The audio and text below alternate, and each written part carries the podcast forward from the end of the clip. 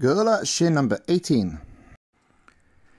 The Holy Chafetz Chaim himself, in an essay entitled Tzipita Liyeshua, Did you yearn, did you desire redemption, brings his own perspective into this fundamental question of, from a religious perspective, how can it be that the builders of the state are those who are specifically not connected with Hashem through Torah and mitzvot?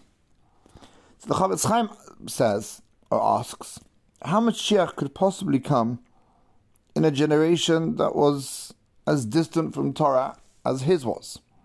And he answered that Mashiach must come specifically in such a generation, because both religious and irreligious Jews bring the redemption closer through their deeds.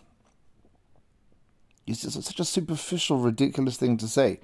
Just because a person is disconnected from aspects of Torah, that the things that they do that would conform to Torah values have no value. Of course they do.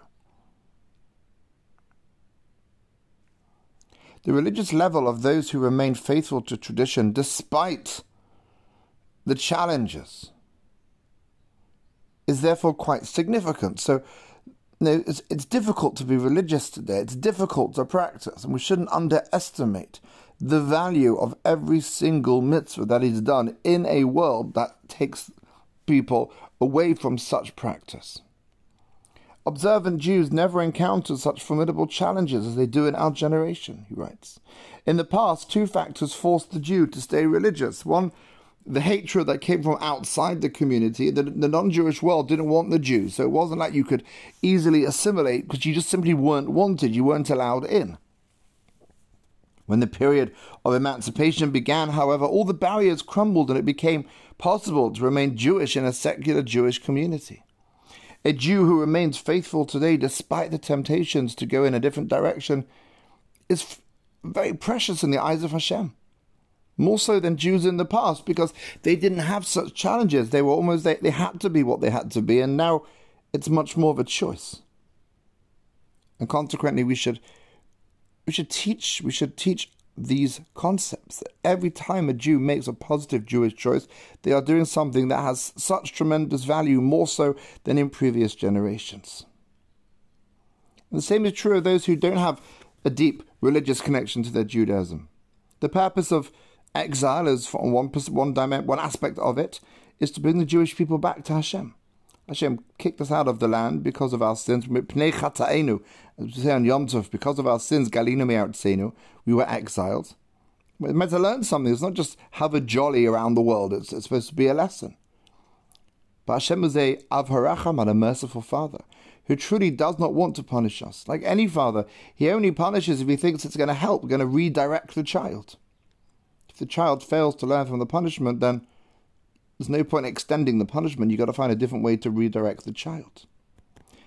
We have a principle. Hashem doesn't want to destroy his people, chas v'shalom. Therefore, he is forced, as if to say, to redeem us as soon as possible. We're here.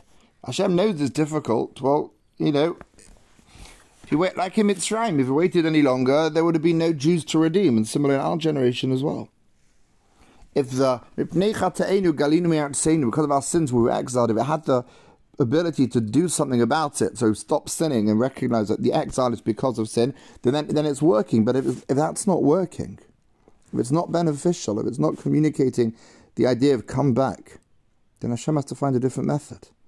And that method can be geula, can be redemption. So actually, the deeds of those who are distant from Torah, paradoxically, also bring the redemption because if they're not learning to, to redirect themselves back to Torah life, then Hashem's going to have to find a, a different way of bringing us home, bringing us back, and that's going to be through redemption. The Chafetz Chaim concludes that it's obviously preferable to try to expedite the redemption through righteousness. The, the, the, idea here is not that everyone should just abandon Judaism and abandon Torah, and therefore Hashem's got no choice. Clearly, that will not be good but we shouldn't underestimate the power, the potency, the significance of every single Jew in the community. Have a lovely day.